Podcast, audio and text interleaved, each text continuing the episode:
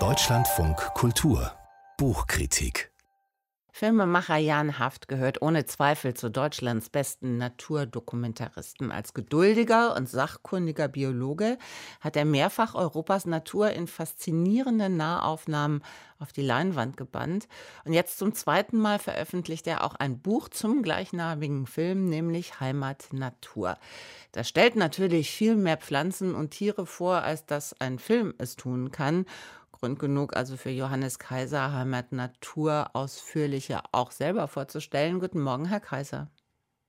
Guten Morgen. Was ist laut Haft Heimat und was ist heimatliche Natur?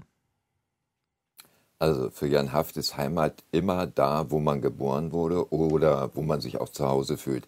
Das kann nur die Stadt sein oder das Land. Und eben diese Natur ist eben für viele Menschen ihre Heimat. Umgekehrt ist natürlich die Natur auch Heimat für zahlreiche Pflanzen und Tiere.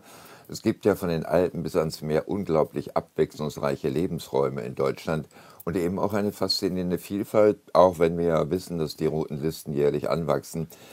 Jan Haft hat da überall kleine Wunder entdeckt, so staunenswerte Geschöpfe, skurrile Arten, verblüffende Überlebenskünstler und viele von denen zeigt er auch auf 40 Farbfotoseiten. Also ich hätte ganz gerne sogar noch ein paar mehr davon gehabt. Nach welchen Kriterien wählt Haft seine Beispiele denn aus?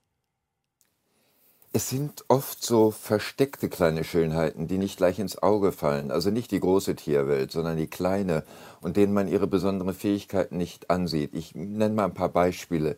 Dazu gehört zum Beispiel die winzige Gletscherbachzuckmücke, die bittere Kälte lebt und bei 1 Grad über Null sich am wohlsten fühlt und im Eis problemlos übersteht. Das können manchmal auch schlichte Feldwege sein, die da Geheimnisse bergen, wie zum Beispiel den Engelsgrotz. Das ist eine schwarzbraune, papierdünne Schicht, die eine Bakterienart, die eben dann ein Stück des trockenen Bodens bedeckt und scheinbar völlig tot wirkt. Doch kaum regnet es, erwachen diese Bakterien wieder zum Leben, quellen auf und bilden so eine grüne, fingerdicke Schicht, er nennt das so wie Wappel, Götterspeise, das kennt man vielleicht. Diese Bakterien, die betreiben jetzt Photosynthese, nachdem sie sozusagen tot waren. Vor schlucken Kohlendioxid, spucken Sauerstoff aus und produzieren sogar ihren eigenen Stickstoff. Das sind echte Wunder der Überlebensfähigkeit und, der Anpass und des Anpassungsvermögens. Wodurch sieht Haft die Natur und auch die Artenvielfalt am meisten bedroht? Naja, wie wir viele wissen, es gibt diese ursprüngliche Natur schon seit langem nicht mehr. Die trägt überall die Spuren des Menschen und die dramatischen Veränderungen in, der letzten, in den letzten Jahrhundertjahren hat die intensive Landwirtschaft mitgebracht, und zwar mit Kunstdünger und massiven Pesteinsatz und äh, eben Monokulturen. Jan Haft plädiert hier für eine extensive Viehhaltung. Das ist übrigens überraschend. Er meint, dass sie die größere Artenvielfalt schafft als zum Beispiel nur extensiv bewirtschaftete Wiesen. Denn im Unterschied zum Mart, die auf einer naturbelassenen Wiese binnen kürzester Zeit ja alles absäbelt, Kühe fressen nur fleckenweise, also peu à peu Gras und Blumen und da können viele Pflanzen, die sonst der Sense auf einen Schlag zum Opfer fallen, reifen und sich vermehren und dadurch wird natürlich Artenvielfalt bewahrt. Definiert Haft eine Art Unterschied zu den zahlreichen anderen Büchern, die sich mit Natur in Deutschland beschäftigen?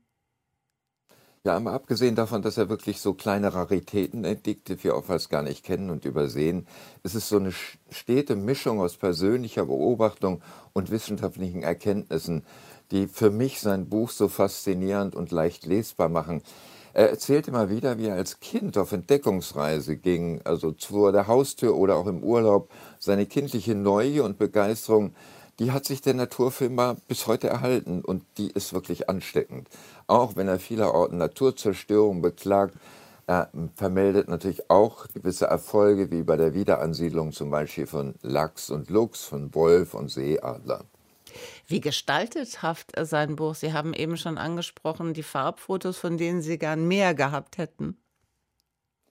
Er baut sein Buch in zwölf Kapiteln auf. Und zwar eben von den alten über Wald, Fluss, Heide und Moor bis eben zur Küste und erzählt die Entstehungsgeschichte der vorgestellten Lebensräume. Also nicht nur die heutige Natur, sondern wie es zu dieser Natur überhaupt gekommen ist. Aber, und das muss man dazu sagen, seine Kritik überwiegt natürlich. Insbesondere die deutsche Landwirtschaftspolitik hält Jan Haft für völlig verfehlt. Es wird da Masse statt Naturqualität gefördert und der Artenschwund wird dadurch forciert statt gestoppt.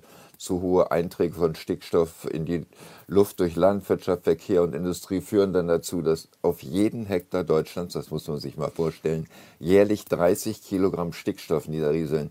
Das führt allerorten zu Nährstoffüberangebot und damit auch zum Schwund vieler seltener Pflanzen, die eben nur auf mageren Böden wachsen. Das führt auch in den Meeren und in den Seen zu Algen, dazu zu Algenwachstum und das Algenwachstum führt zur Verschattung. Das heißt wieder, dass Seegras und Tang sich nicht so gut entwickeln können. Das hat wieder Folgen natürlich für die dortige Natur. Das klingt nach einem Lesevergnügen in Anführungszeichen, also für alle Naturverbundenen. Mein Eindruck täuscht nicht, oder? Nein, so ist das. Für mich zeigt Jan Hafts Buch ganz deutlich, welche Wunder der Natur es zu bewahren gilt und eröffnet uns auch die Augen für eben viele verborgene Schönheiten der Tier- und Pflanzenwelt. Also für mich war das ein Genuss für Sinne und Verstand. JK über JH. Johannes Kaiser stellt Jan Haft vor. Heimat, Natur, eine Entdeckungsreise durch unsere schönsten Lebensräume von den Alpen bis zur See. Rund 230 Seiten aus dem Penguin Verlag kosten 20 Euro.